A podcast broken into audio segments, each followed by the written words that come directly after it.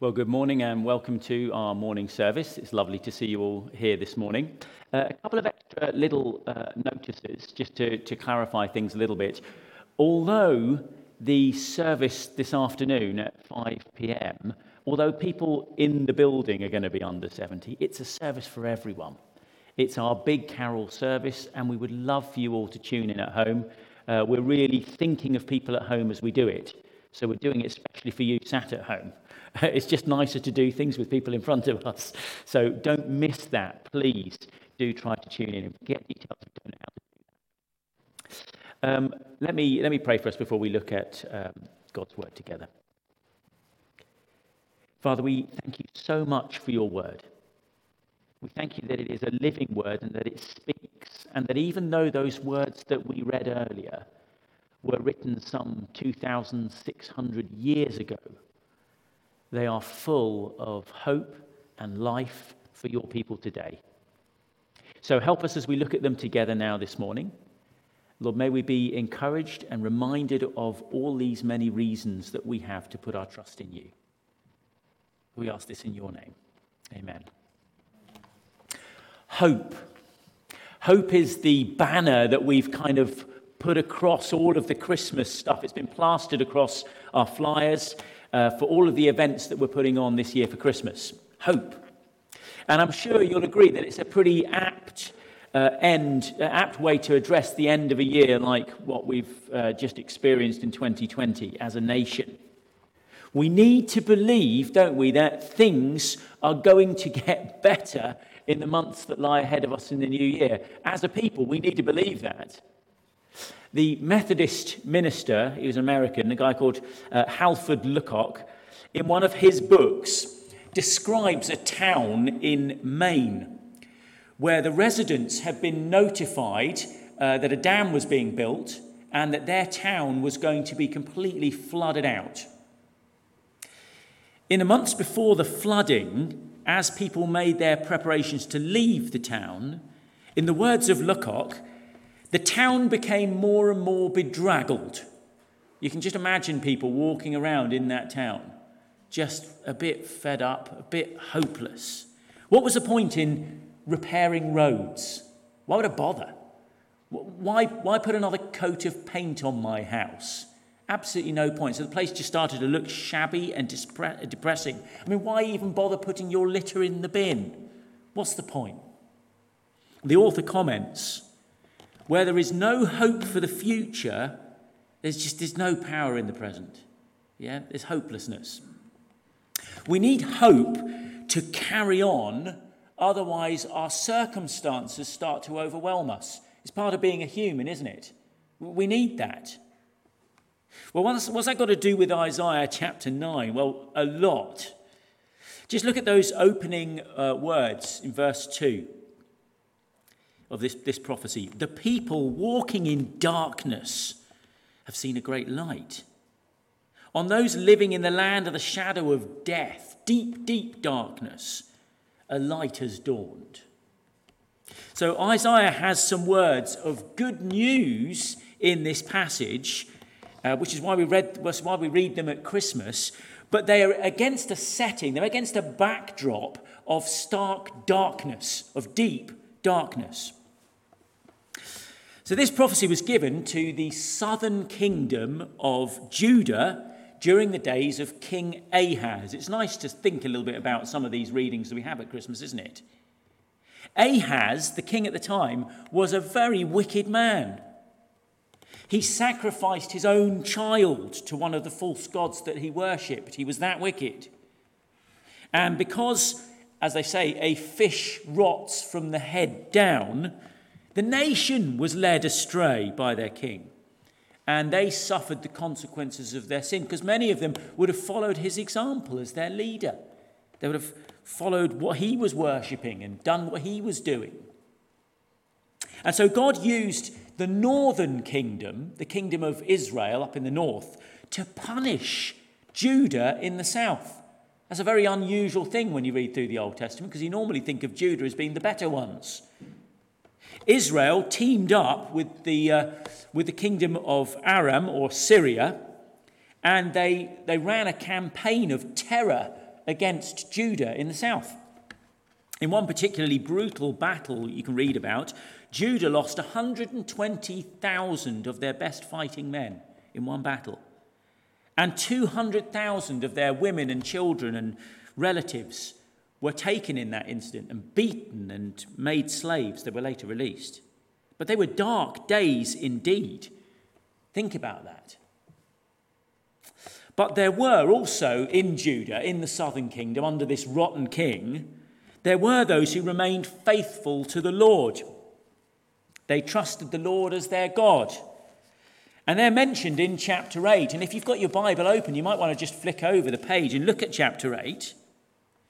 In verses 1 to 10, Isaiah speaks of the word of the Lord foretelling terrible destruction coming. Assyria, this is not Syria, Assyria, the great and brutal superpower up in the north, led by Tiglath-Pileser, great name, isn't it? They were going to sweep down, it says in chapter 8, from the north like an overwhelming flood rolling down the country. And Israel was actually going to be swept away. But, says Isaiah, that flood, as it comes roaring down a country, is not just going to stop with Judah, with Israel. It's going to sweep down into Judah. And it's quite graphic language that Isaiah uses here. In fact, he says, the waters of the flood are going to come down and going to go right up to your neck. You'll be struggling to stop yourself from drowning, is what he's saying, in this destruction that comes. And those are scary days to be living in for God's people, aren't they? But for those who are still faithful, who are the people Isaiah's addressing later in chapter 8, for them, Isaiah says this. It's in verses 12 to 14 of chapter 8. He says this to them as some advice. Do not call conspiracy everything these people call conspiracy. Do not fear what they fear, and do not dread it. The Lord Almighty is the one that you are to regard as holy. He is the one you are to fear. He is the one you are to dread. And he will be a sanctuary. Those are wonderful words. Go home and read those again. Words of hope to God's people. Now, the words of the prophets like Isaiah at this time in particular, and actually just largely, they were disregarded. People didn't listen to them. Nobody listened. In fact, the irony is that Isaiah is actually told in chapter 6 when he's called to be the prophet, he's actually told, and actually, you know, people are not going to listen to you, Isaiah. You're going to go and preach and people won't listen. You're going to have an audience that is, in the words of God, ever hearing but never understanding. Yeah, they'll hear you and they'll probably just come to completely the wrong conclusions if they do. Except for a few faithful in the nation. Just that few that were faithful. Those who loved God. Those who were listening for God's word, who wanted to hear God's word. Well, they will hear God's word. That's always been the case when God's word is proclaimed. Do you know that? It was the same with Jesus, wasn't it? In fact, that very verse from Isaiah 6 gets quoted. Jesus quotes it, doesn't he, when he explains why he's telling parables. Very few people listen to God's word. But those who do listen to God's word, who do want to hear from God, for them there are words here of tremendous hope. And I'm going to share them with you this morning. So let's take a look. This is why we read them at Christmas. And this hope starts with a great celebration being told to these people, remember, in darkness. Have a look. Verse 2 again. The people walking in darkness have seen a great light. On those living in the land of the shadow of death, a light has dawned. You have enlarged the nation and increased their joy. They rejoice before you as people rejoice at the harvest, as men rejoice when dividing the plunder. There's lots of pictures there, aren't there? But can you see the rejoicing? The promise starts with God coming to these people in darkness and turning on the light, the bright light. It's very graphic. You can picture these people, can't you, living in shadows, living in darkness. It's depressing, isn't it? You ever had that when you've been sitting reading a book in the lounge and, you know, you started, the sun was shining at this time of year, you know, you suddenly look up and you're blinking thinking, the whole house is dark. You flick that light on and suddenly it lifts your spirits, doesn't it? But here you've got these people in shadows, and they're in shadows because their nation is corrupt, right? They're living in a nation. They can't believe what the nation is doing around them. Evil is going unchecked. And you're reading it in the papers, in the headlines every day, and you're thinking, oh my goodness, look at this nation. God has been sidelined. He's ignored. Idolatry is everywhere. People don't care about God anymore. People don't respect the sanctity of life anymore, sacrificing their children to their gods. And the government is making immoral policies and setting up shrines. Imagine living in a world like that. Hey? Perhaps you don't have to imagine too hard. King Ahaz had raided the temple treasury. He'd gone to the heart of their religion, taken all the money out of it, and he'd paid it to Assyria so that they would help him. And he'd done that instead of turning to God for help. He'd turned to the great superpower up in the north. And we read a little bit later on, he goes on a trip to meet the king there, and he goes up to meet him in Damascus. And while he's in Damascus, he sees an altar to a foreign god that king seems to particularly like.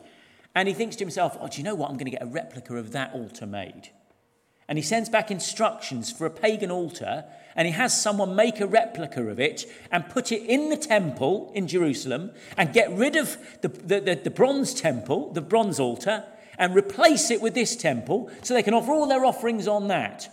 Oh, and of course, he keeps God's altar, keeps it off in a corner somewhere. He says, I'm going to use that for decision-making every now and then if I just need to, you know, get a second opinion. It's unbelievable. Can you imagine the muttering around the table in the homes of those who are still faithful in Jerusalem? I'm sure most of you have muttered the same things yourself. Can you believe the government? Can you believe what Ahaz is up to now?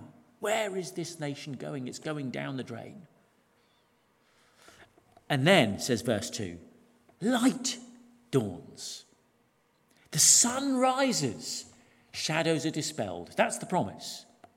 Everything in these verses is increase and joy, isn't it? Look at them. It's like harvest time. It's going to be a harvest, says God.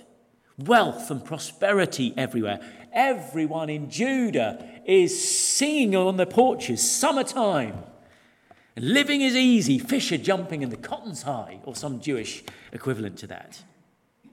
It's like a time, he says, when men divide the plunder. Yeah, plunder, think of that. Treasures from a victory. A battle's been won, and everyone is sharing in the spoils of the battle. It's great, isn't it? God's promises are of a time of celebration that lies ahead for his people. That's what Isaiah is saying. That's the first thing. The second thing, not just a great celebration, a great victory. Look at verse 4. For as in the days of Midian's defeat, you have shattered the yoke that burdens them, the bar across their shoulders, the rod of their oppressor. Every warrior's boot used in battle and every garment rolled in blood will be destined for burning, will be fuel for the fire. So this promise also involves a great victory. This great victory happened. And what kind of victory, according to verse 4? Well, it's the kind of victory that, if you look through the history books, is the victory they had against Midian. Midian, that's important. Now, I'm sure you know the story. You might need me to just jog your memory slightly. The victory against Midian comes from the book of Judges. Remember when we did that? Gideon is told to raise an army against the Midianites. And the Midianites are described as being vast in number. You know, when the scouts go to look out at the Midian camp, the camels of the Midians make the valleys change colour. They look like they're covered in sand because there are so many camels that the Midianites have. They're a huge army. But God reduces Gideon's men down to 300 to face them. It's a staggering story, isn't it? And God says this to Gideon. He tells him why. He says, you've got too many men for me to deliver Midian into their hands, in order that Israel may not boast against me that her own strength has saved her. You see the point that God's going to make in this battle with Midian. It's not going to be your strength that does it. It's going to be mine. And the Midianites are defeated soundly. 180 swordsmen, 1,000 swordsmen are slain. And the yoke of Midian is shattered, we're told. The people enjoy freedom and prosperity under Gideon's reign as a judge, and he dies at a good old age, we're told. So what is characteristic then of this great victory? The characteristic is that God does it. God does it. Gideon and his 300 men, if you read this story, it's staggering. It's like it's theatrical. They just stand around the camp. You can imagine them surrounding the camp, like theatre in the round, looking down at the camp down there. And they've got jars with torches in them, and they've got trumpets. They blow the trumpets, they smash the jars, so it's like the spotlights are now on the stage. And then God does everything. All that remains for Gideon's army is to do a clean-up job on the retreating enemy. And that is, I think, the sense of verse 6 here in Isaiah 9. Look, the battle's been won. The war is finally over for God's people. And their only job is to clean up the battlefield. They pile up the military hardware, the boots and the cloaks of their enemies, and they just set a fire ablaze. It's a clean-up job. God wins the victory. A great celebration. A great victory. And Isaiah now gives us the reason for it all in the last remaining verses. Take a look. Verse 6. For, because to us a child is born, to us a son is given, and the government will be on his shoulders, and he will be called Wonderful Counselor, Mighty God, Everlasting Father, Prince of Peace. Of the increase of his government and peace, there'll be no end. He'll reign on David's throne and over his kingdom, establishing and upholding it with justice and righteousness from that time on and forever. The zeal of the Lord Almighty will accomplish this. You see what's in there? Here is a son born for the nation, given to God's people. A son given. Bible commentator Alec Mateer points out, and listen to this sentence, in his coming, all that results from his coming is secured. That's what we're being told here in this first line. That's a Christmas headline right there, isn't it? If you put that one on your Christmas cards, in his coming, all that results from his coming is secured, just because he came. Now, it's all quite subtle, but look at how this prophecy continues. The government will be upon his shoulder. It's very, very interesting here. Have a look at what happens in verse 4. Notice how the burden of oppression has moved from being on the shoulder of the people there in verse 4, under their great enemy, at exactly the same time as a leader comes and shoulders that burden of rule for them. The burden shifts. It's on him. To be under the rule of this king is a life where your burdens are lifted and they're gone. He takes the weight for you as he governs. He takes the responsibility for your well-being. All you need to do is put yourself under this king. Bow the knee to this king, and your burden is gone. And then we see his glorious name. That's wonderful, isn't it? It literally is wonderful. In the verses that follow, rulers often are given many names, aren't they? And those names are given to them as characteristics of their rule are revealed, aren't they? So Alfred was not called the Great until history had witnessed the greatness of his rule, which was very great indeed. So you call him Alfred the Great. William was not the conqueror at birth, was he? It was a title given to him because of what he achieved. A better example, actually, is that of King Solomon. You know, David gave him that birth name, Solomon, which means the man of peace. But God gave him another name, Jedidiah, the beloved of Yahweh, the beloved of the Lord. In fact, Solomon, arguably David's greatest son, really, for what he did for the kingdom, was the only son of David that God gave a name to. Until Isaiah 9. Because here we have David's greater son. And he's named, because of the size of this hope, with a greater name. What a name it is that God gives him. Have a look at it. We've got four things here. First one is Wonderful Counselor. This son, this great son of David, will be Wonderful Counselor. It's a title that either means a supernatural counselor or one who gives supernatural counsel. But it's supernatural. It's wonderful. It speaks of a king whose counsel and whose decisions are supernaturally wise. It's like he knows what's going to happen and know how to handle everything. Solomon, as the wisest man who ever lived, was able to lead the nation into an era of prosperity and peace like it had never had or ever had again. But he was just a man. And though he had great wisdom for leading his people, he didn't have wisdom in leading himself. In fact, his rule ends and his son takes over and the kingdom's divided almost immediately. The chickens come home to roost. But this king will not just be a great counselor. He's going to be a supernatural one.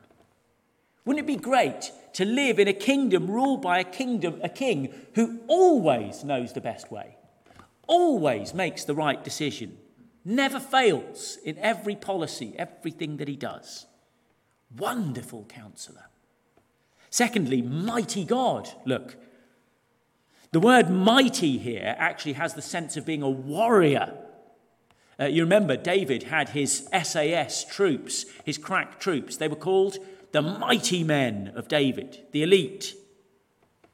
This king will be God the warrior, warrior God. Not just leading, but fighting for, defending, protecting his people. Everlasting Father, that's the next title. It sounds like an odd title. But as Alec Mateer suggests, the idea behind the name Father here is that his rule follows the pattern of divine fatherhood, like God is a father. A characteristic of this wise, mighty king is that he governs like a father to his people. You know, we've never had a prime minister you would have sort of thought of as, oh, he's fatherly in the way he takes care of us, have we? But imagine a king who governs his people with loving discipline, with great concern for the weak, for the vulnerable, for the helpless, always caring, nurturing.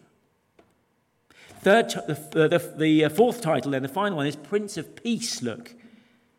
And the word for peace here, you probably know the Jewish word for peace, shalom. He's the Prince of Shalom. That conveys a much bigger idea than just peace, just, you know, the ceasing of hostilities.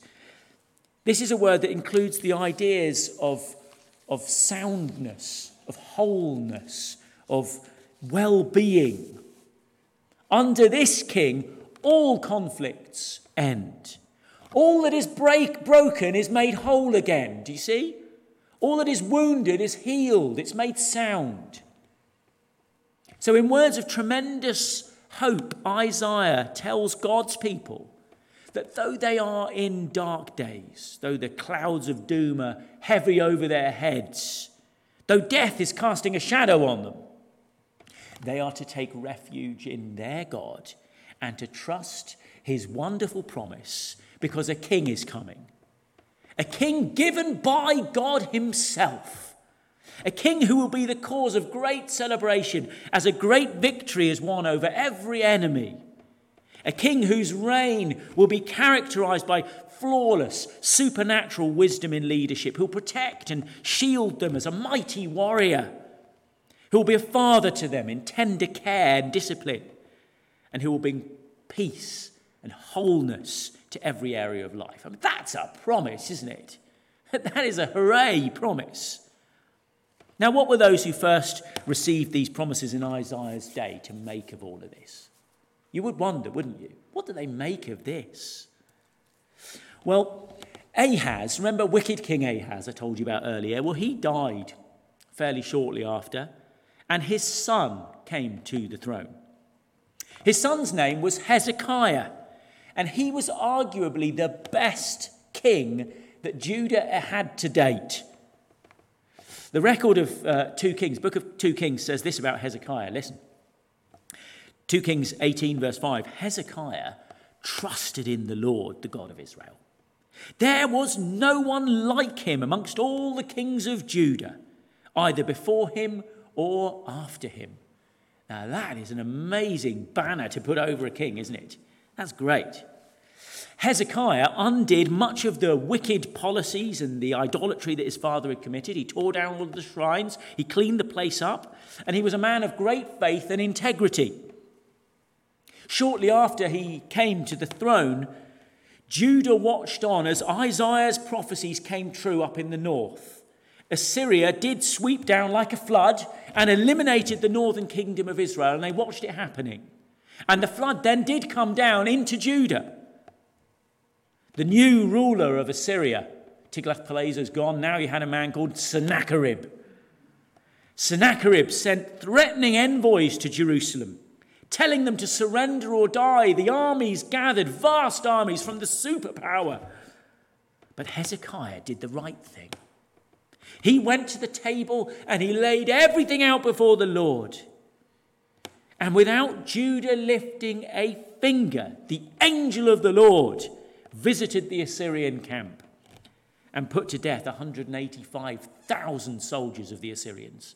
And they went home with their tails between their legs.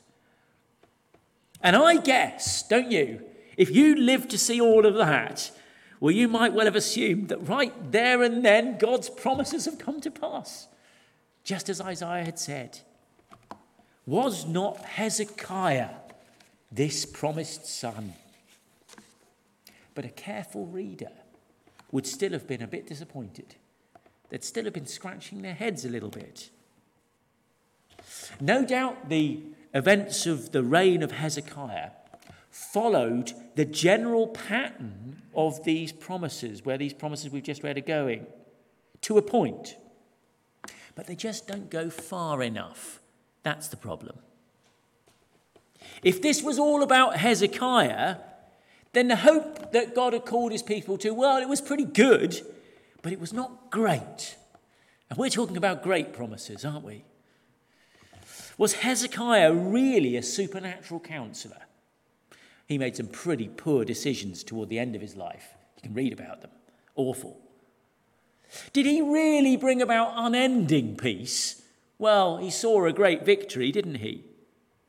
But about 100 years later, Babylon completely destroys Jerusalem and exiles the people.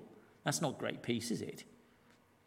And of course, the really obvious problem, actually, the elephant in the room, as it were, is found in that last line of verse 7, look.